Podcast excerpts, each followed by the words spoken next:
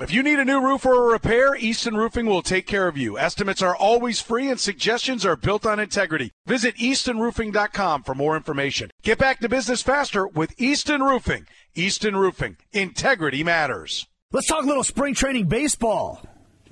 Sports Radio 810 WHB has you covered in Surprise, Arizona with the dynamic duo of Soren Petro and Jack Johnson. Good morning, fellas. What's up?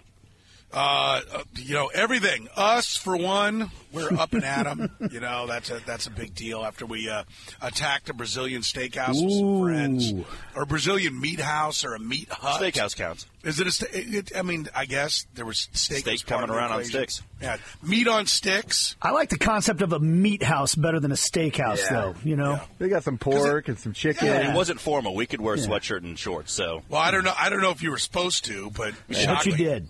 Tubby here rolled in in shorts and a hoodie.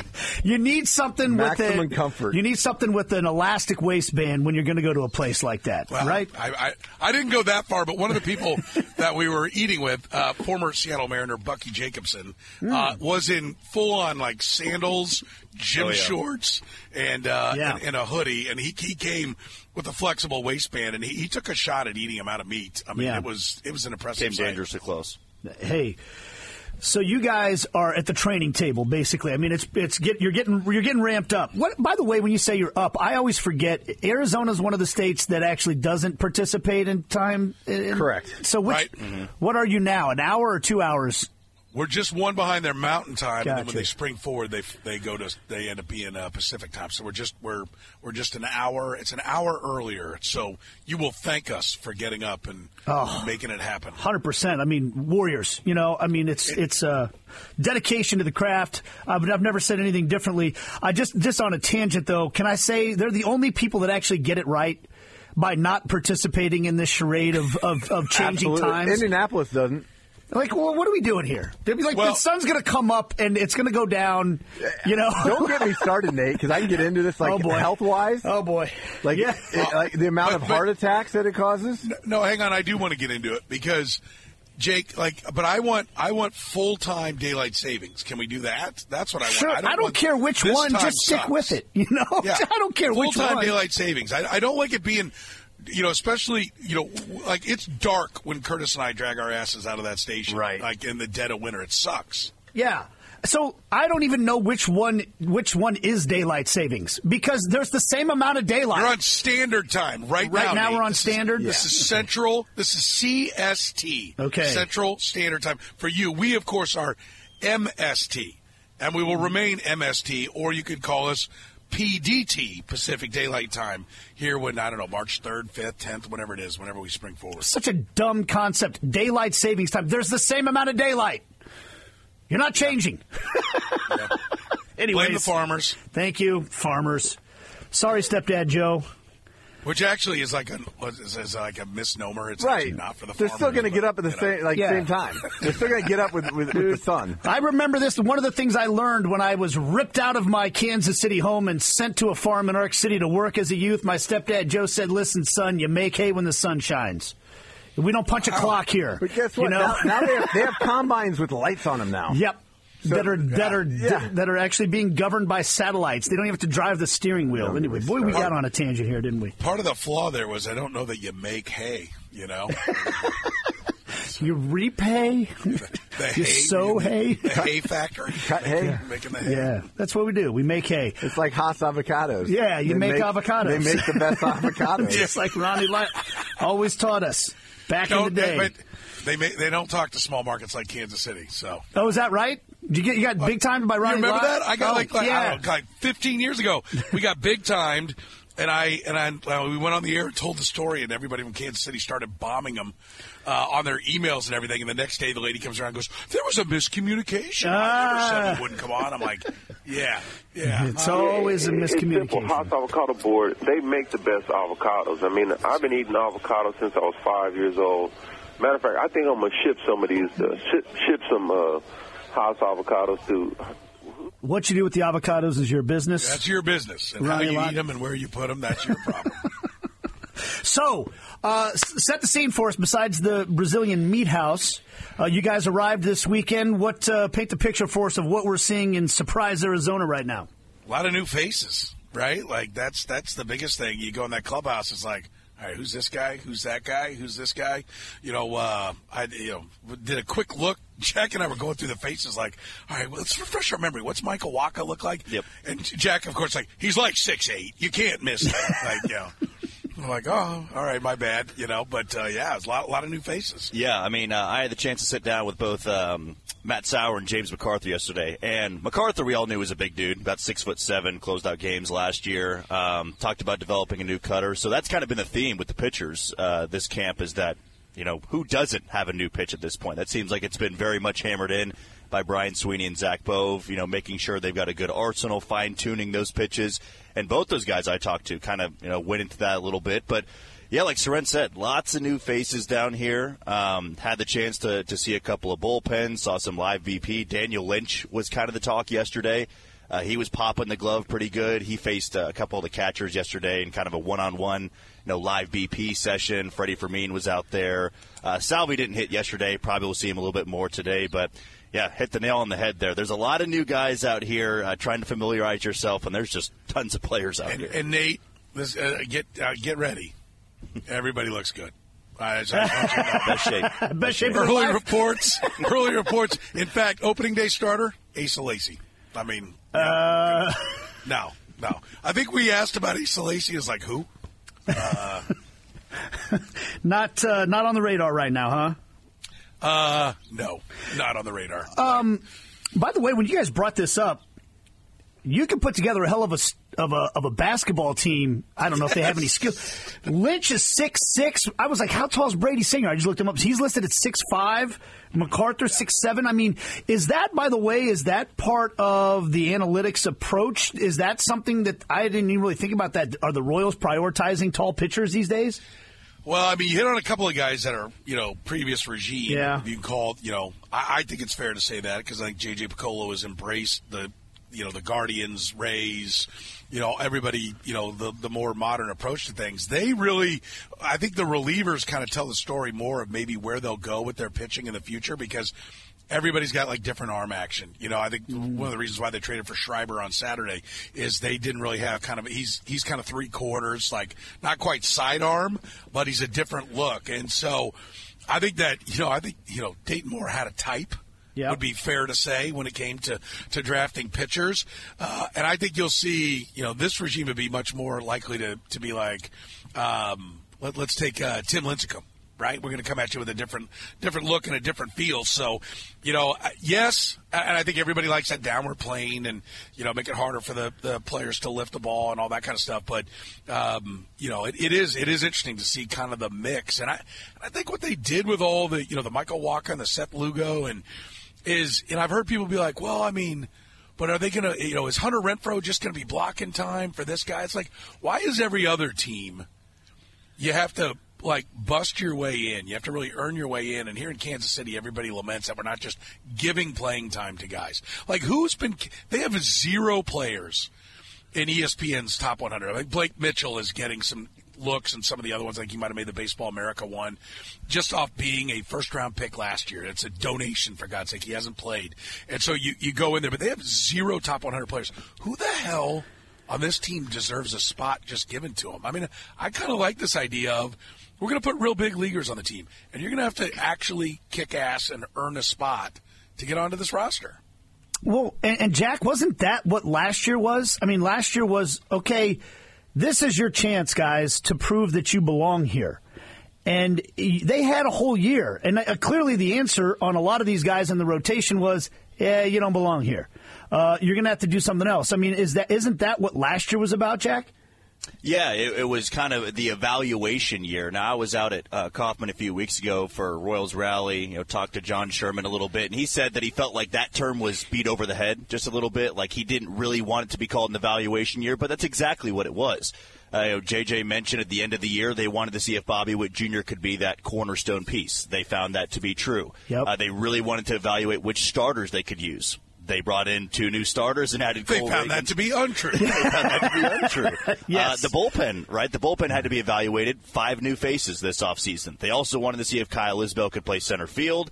Uh, despite the bat not really being there, defensively, you know, he can be one of the best in the American League. So there were things they definitely identified of what they needed to work on. But this offseason, I think they looked at the state of the farm system, you know, being a bottom two farm system. Yes, you want to keep building on that but they also can't afford to lose 106 again. They they have to find a way to capitalize when the Central's at its weakest, which is right now. You know, I I felt like you know mid-season last year, you knew you weren't going anywhere, but it shouldn't have scared the Royals away from well, we can't compete now in 2024 because we're not even close. I mean, last year you look at a team like Detroit. Detroit had a very good bullpen. Uh, they found a lot of those guys off the scrap heap and developed them properly. You know, looked more on the analytical side of things.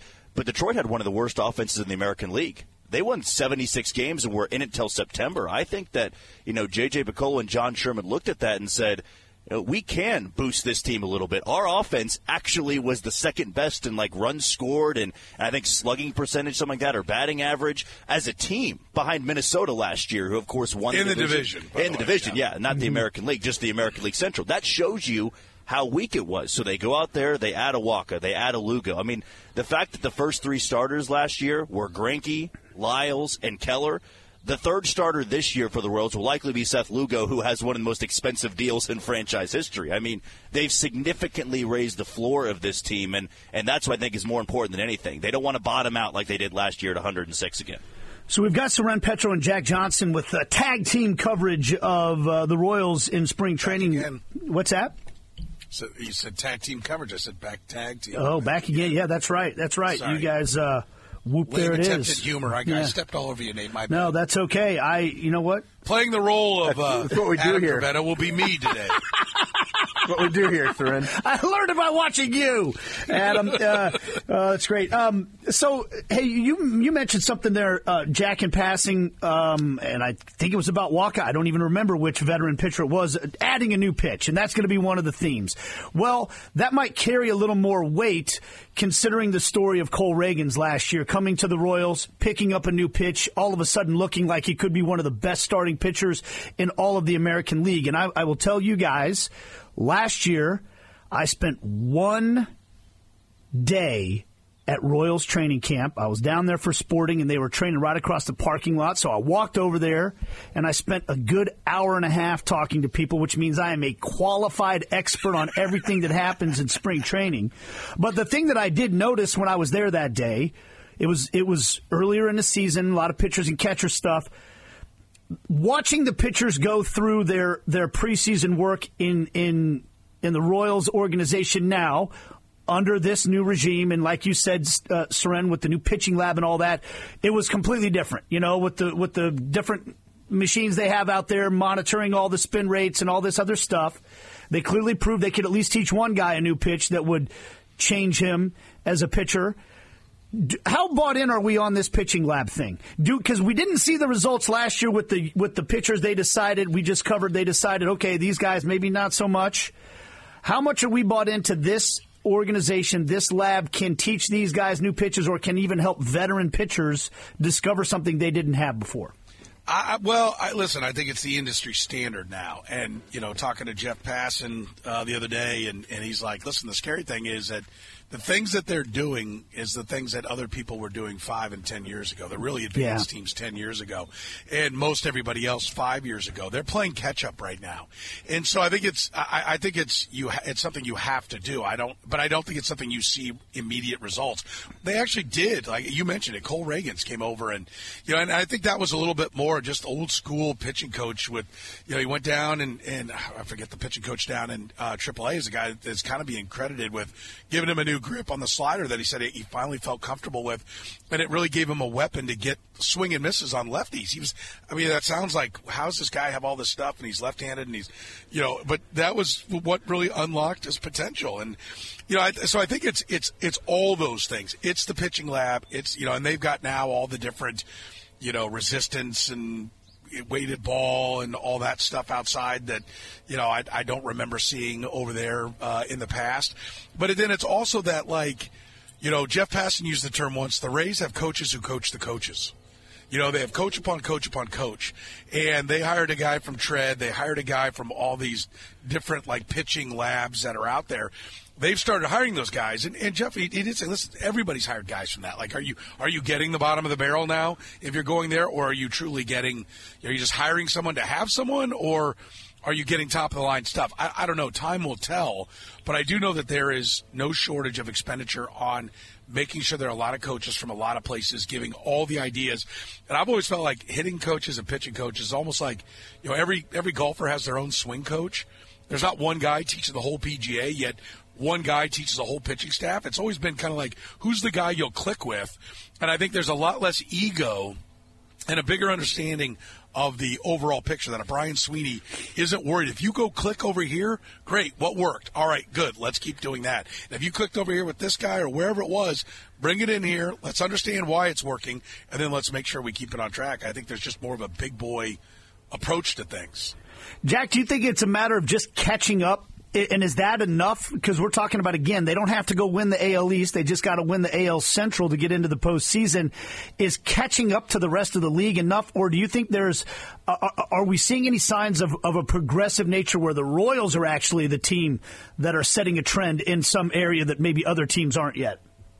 Yeah, I think when you look at small market teams, you know, what the Royals did this offseason was very much praised by everybody. I mean, you can scoff and laugh at, at them and say, well, they still lost 106 and they only signed, you know, a mid 30s pitcher in Lugo and a mid 30s pitcher in Wacha. They're not going to be much better than, you know, a 90 loss team. But the fact of the matter is, they're trying to compete, and that should be rewarded in baseball. I mean, if you're going to go out there and spend this type of money for an organization that rarely spends this type of money, and then, oh, by the way, you know, give your cornerstone piece a $300 million extension for double digit amount of years. Like this was, by all counts, one of the most perfect off seasons for the Royals. Were there some moves that maybe weren't as supported by everybody in the fan base? Yeah, I think the, the Adam Frazier deal felt very old Royal way, where it's you have a, a light hitting second baseman. But back to what Soren said, it's about competition right? You know, Michael Massey, I think, is supposed to be this team's second baseman, but there's no harm in bringing in competition. You're going to have Nick Loftin competing for that spot,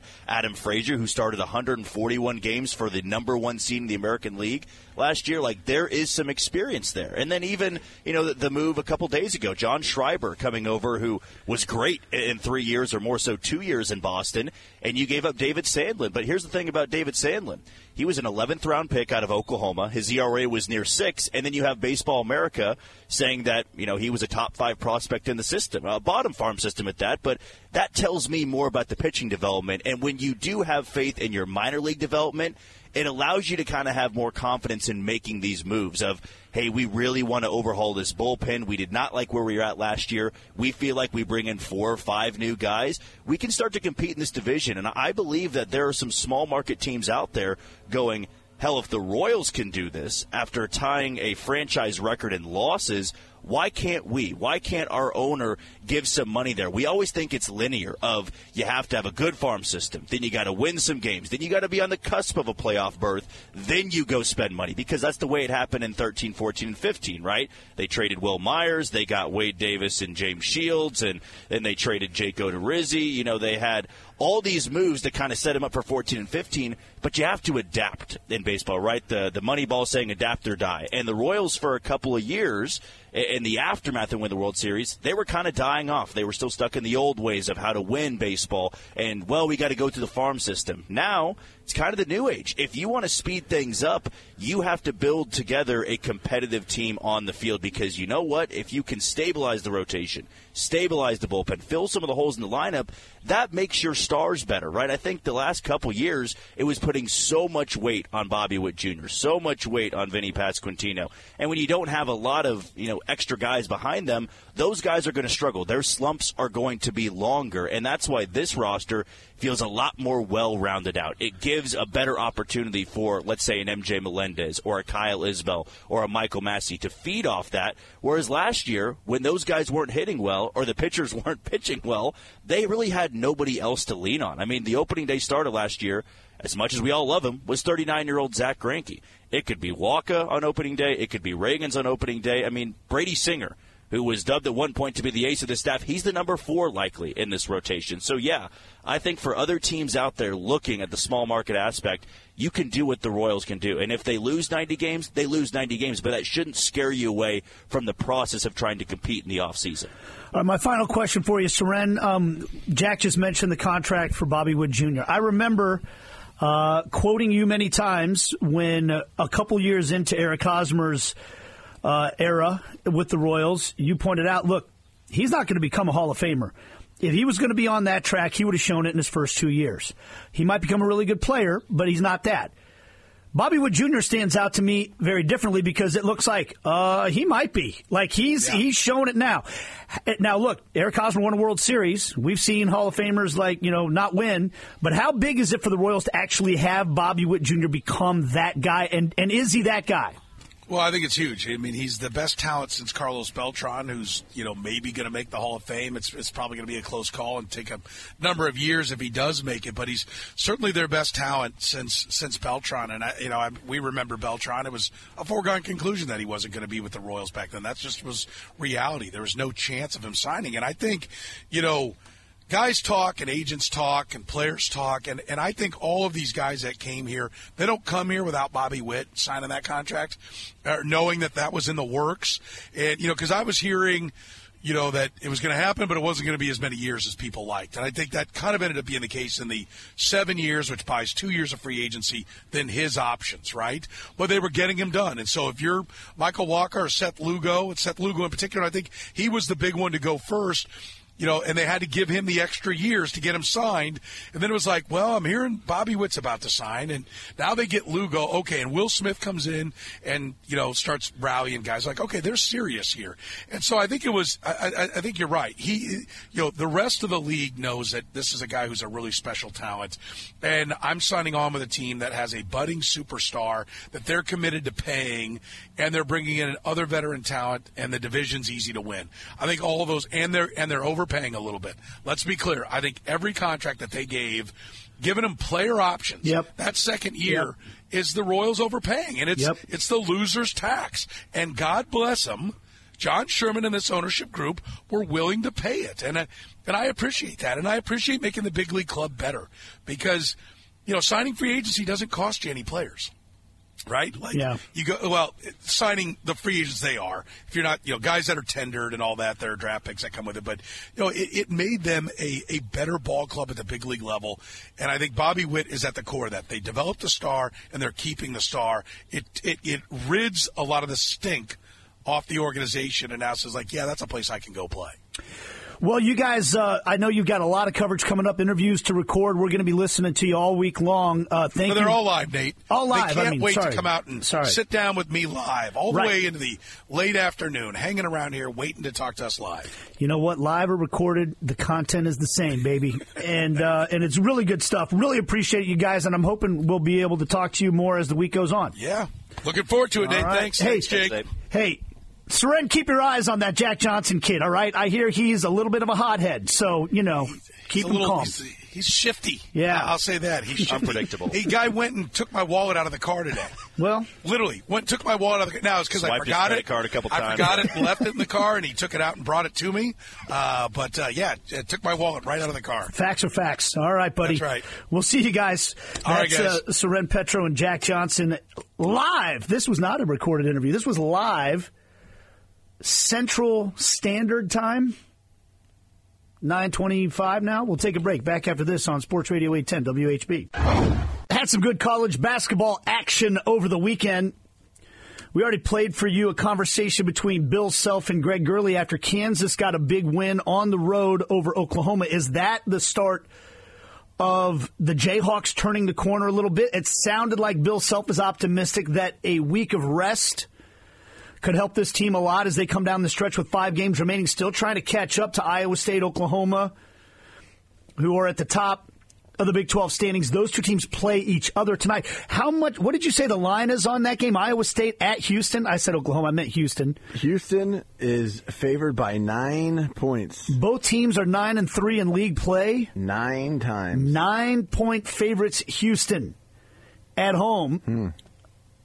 Against Iowa State tonight. Now, K State plays at Texas tonight. Texas fell victim to the Houston Cougars, 82 to 61 over the weekend.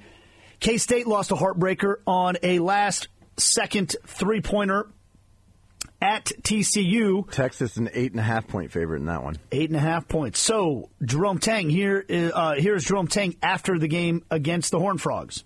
Big time shot by a big time player, and you know, in games like this, guys have to, players have to make plays, and he did. So credit to them. Uh, they're 20 to eight on the offensive glass. Um, you know, like we couldn't overcome that, and especially when we don't shoot the ball well. So, uh, and all that's a credit to TCU. They, they did a great job. Thankful for our fans who showed up, and, and they were great, great support. You know, I thought our guys fought. Um, we we're, all, we we're always the smartest, and so we can try to correct some of that. Um, but I thought they gave everything they had. Uh, Jerome, seemed like there were two times when you could have maybe put the game out of their reach for them. Up 10 in the first half, up 8 in the second half. Both times they came right back at you. What do you think happened in those stretches? Well, um, I don't know if you watched any of the other games, but in every game, pretty much every game they've played, the they've either been up big and the other teams come back, or the other team's been up big and they've come back. They, they're just a team of runs. They, they play in spurts. And so we knew that though that was going to happen, but we also knew that when um, we couldn't extend it, you know, uh, that uh, they would make a comeback, and when they extended, that they would give us the opportunity to come back. So, I mean, they've been like that all year long. Um, so, why couldn't we extend the lead? I think. Um, you know, they got a really veteran group over there. Uh, I think before the season started, that team had scored over 8,000 points together in their college careers. And uh, they're the third oldest team in college basketball, so they don't get rattled. And, you know, whereas when the crowd's going crazy and for some teams it can like affect them. Uh, they have the ability to come out and uh, and end runs and make plays, and so there's more credit for them than than our shortcoming. Also, want to ask you seem pretty fired up after some of David's hustle plays out there. What, what did you like um, in that department? Matt, you know we uh we we showed some stuff on film where we thought we could get in the passing lane and you know really disrupt what they were doing, be more assertive. I, I didn't feel like we have, we have been aggressive enough defensively, and when you have a a high turnover percentage. Um, the only thing to really combat that is to create a high turnover percentage, and that's really what I wanted to see today. And I thought David, in particular, uh, did a great job of uh, getting in the passing lane, getting deflections. Uh, I, I want to see us do more of that going forward.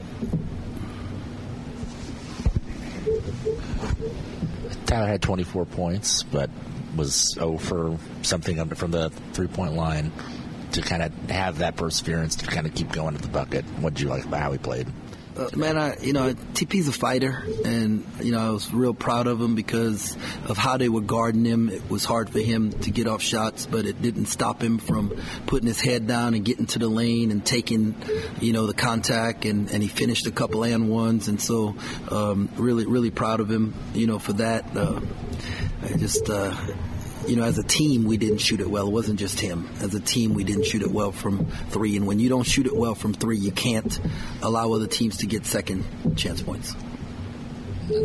Mental toughness wise, Cam kind of struggled throughout the entire game, and then had to hit those two huge free throws to have the chance at maybe extending the game. He hits those.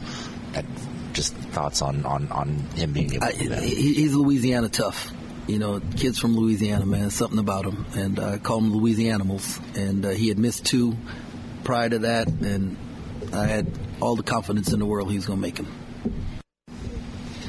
You guys have now lost six out of the last seven. How do you keep your guys focused and not panicking after this stretch?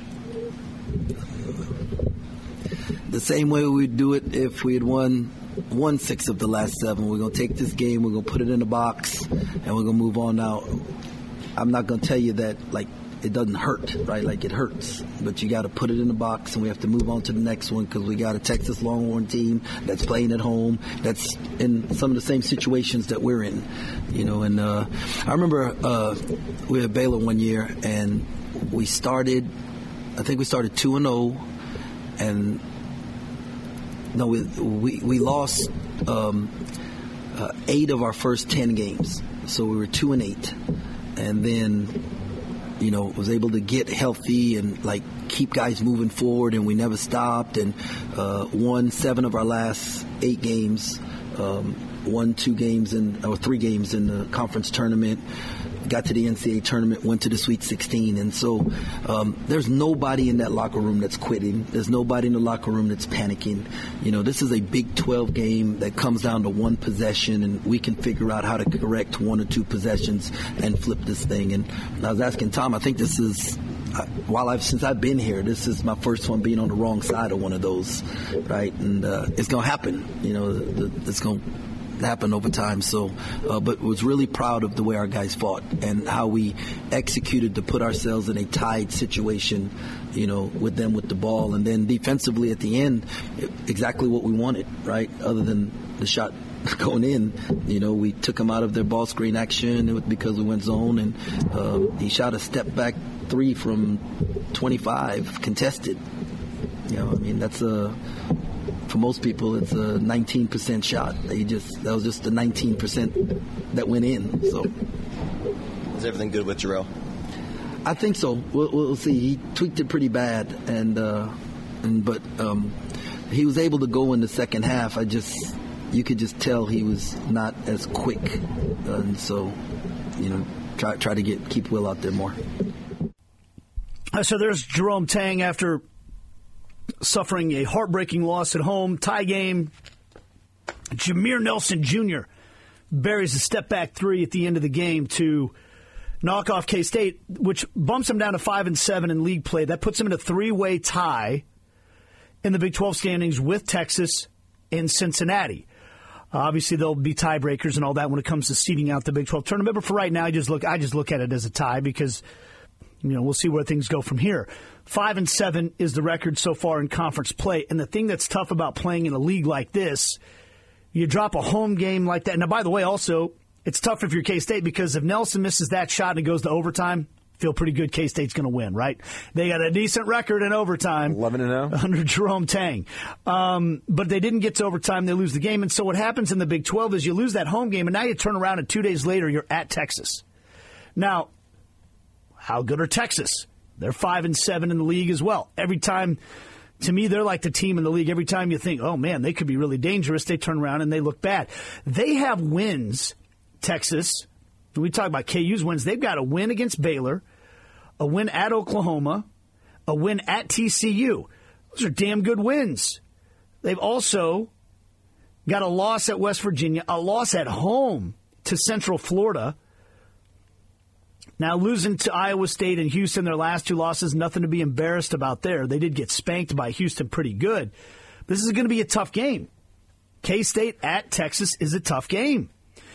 That's what they've got on tap tonight, and that comes after the Iowa State versus Houston game. So we're talking about an Iowa State team that's got a really good record. It's a nine point dog on the road. And then a K State team that's got the same record in league play as Texas they're eight and a half point underdogs. Is that what you said, Jake? Um, so tough game for the Wildcats coming up tonight, and it should be. Look, I don't know how much Big 12 basketball has been on the radar for the average person in Kansas City over the past since the season started, just because obviously the Chiefs have been taking up so much of our bandwidth. Five games left in league play, and uh, six if uh, for the teams that are playing tonight. Um, it's a good time to start paying attention. The race is depending on you know everybody's got something to play for. If you're K State, you're playing for the tournament. They've got big games coming up down the stretch. They got BYU at home after this one. They got West Virginia at home. Should rack up a couple of dubs there, you would think. And BYU's not going to be some pushover. They're ranked. At Cincinnati, winnable game. At Kansas, huh? It's a rivalry game, so you never know. Then at home against Iowa State. They got a chance to put some things together here on the resume going down the stretch. So a lot of reasons to start paying attention to what's going on in the Big 12. We will take a break. Back after this on Sports Radio 810 WHB. Looking through an uh, article from ESPN.com about the most likely franchise tag candidates from each team. The Cincinnati Bengals have listed Tee Higgins. Uh, ESPN has listed Tee Higgins as the most likely candidate for a franchise tag for the Bengals. They say in his end of season news conference, quarterback Joe Burrow made it clear he expects Higgins to be back for 2024 with a long term deal, a big question mark. The franchise tag is the most logical solution for the Bengals if they want to keep Higgins for at least another season. The Bengals have the cap flexibility to keep Higgins, Ja'Marr Chase, and Burrow together for another run. That doesn't disappoint you, though, Jake, right? You're not interested in trying to sign Tee Higgins to the kind of money that it would take Oh, if I you mean, were a I'd love agent. to have him. I think it'd be. But at the cost that it would take, No, you're not interested. no. I mean, I mean, what what do we talk? I don't think you should ever pay pay a wide receiver quarterback money, and that's Tyreek Hill got paid that. Davante Adams got paid that, and if he's looking for that, well. And look, uh, just because those are the most likely players to get franchise tagged, doesn't mean they will. I mean, Right. They might be able to use that franchise tag as a means to getting a, a long term deal done, too. Um, because I, I think only uh, six or seven teams used the tag last year. All right, so this poses an interesting question in my mind because we talk and talk about how everybody's in search for the quarterback that can beat Patrick Mahomes, right? If you are running another football team, what do you think is a more likely path to success? Building a team that has enough great players around a good quarterback to give yourself a shot, or finding that quarterback that's actually the equal of Patrick Mahomes, or at least good enough to beat him. Because does the second one even exist? No, not right now. It doesn't. Right? Like, there's no quarterback on earth as good as Patrick Mahomes. So you can sit there and tr- hope you draft the guy that nobody knows is about to become as big of a star as him, or you go pay Tyreek Hill and you do what the 49ers did and you hope it's good enough to beat to win. I think that's the only way you can do it. Right? I mean, look, like Lamar Jackson was the MVP of the season. He was better. He was quote unquote the better quarterback this year. Right. He was the better quarterback until it mattered. Bingo. Right. But so it's like, I mean, the regular season matters, but you understand what I'm saying. yes, crunch time. Till it really mattered. So it's like you you can have that guy and it doesn't matter because none of those guys are Patrick Mahomes in the postseason. Right. And you can have that team because that's kind of what the 49ers were, right? They're the team. They got, we'll, we'll see. Maybe Brock Purdy turns out to be a special quarterback, but right now it, it feels he's a good quarterback surrounded by incredible offensive players, a good scheme, and a really good defense. All go- the pieces were there, right? I go back to what I said earlier in in, in the show, where I said it has to be the the combination of the quarterback and the coach. Because look, is Shanahan not that coach, or just not that coach yet? He wasn't. He Or was is- he wasn't yeah. on Super Bowl Sunday, and neither was their defensive coordinator. It's a whole coaching staff, right? Because you, got those Yeah. Spags, Andy Reid, Dave. I mean, what a difference Spags has made, right? Right. Because so with it's like- Andy Reid and Bob Sutton, it wasn't the same It's deal. the whole coaching staff. Do you have a whole staff that can go up against the Chiefs? Because, like, and the answer to that question for the 49ers was no. And the answer to that question for the Ravens was no. And the answer to that question for the Bills was no. Because in all three of those games, the Chiefs coaching staff outcoached them, like, significantly. Like, the Ravens had six runs with their running back, a team that led the league in rushing, which was their identity. And the Chiefs got them to step outside of who they are. Shanahan has McCaffrey in his first three possessions of the second half. He threw the ball seven of eight plays. One was a quarterback sneak, well, uh, running out of pressure, but he only had one design running play in three possessions, and they weren't. You know they. What are you doing there? yeah. You were. You They were- had the lead. Right, you're winning the game, and you have They had the lead. best, most dangerous player who can probably is the only person who could beat the Chiefs in this league, and they they And went away from it. well documented their situation in overtime. I mean, people can sit there and make the case that they didn't make the wrong call, but nobody can argue the fact that their players didn't know. Right. And, and look, And then I'm listening to Travis Kelce on the New Heights podcast talk about, oh yeah, we had our guy come in. We had multiple meetings every both weeks leading up to the Super Bowl. Because Andy Reid also knows that just because you tell a bunch of football players something one time doesn't mean they're all 53 are going to remember it. Right. You have to pound it into their head. We're going to meet on this over and over again. Right. Till everybody gets it. Until so, well, they must Yeah. be trying to make a point to us because Yeah. it's the fourth time I've heard this. Maybe I should pay attention. So it's like it's not just the quarterback. It's like you got to find you got to find the whole the whole thing Yeah. because that's what the Chiefs have. They have it all. Yeah. Right. They have the quarterback and they have the coaching staff. Right. And that's that's pretty much what it takes. It's just going to be interesting because the, the the question in the NFL, as long as they have that quarterback coaching combo, is how do we get how do we get a team that can beat the Chiefs in the postseason? And that's a hard, hard eh, recipe, but everyone's going to keep looking for it. It'll be interesting to see where it goes. Partner, good stuff today, buddy. We'll do it again tomorrow. Uh, yeah, probably we should. Hopefully, uh, Steven's voice gets a little bit better. He's rested and ready to return. Until then, enjoy your Monday, and we will see you right back here tomorrow morning on Sports Radio 810 WHB.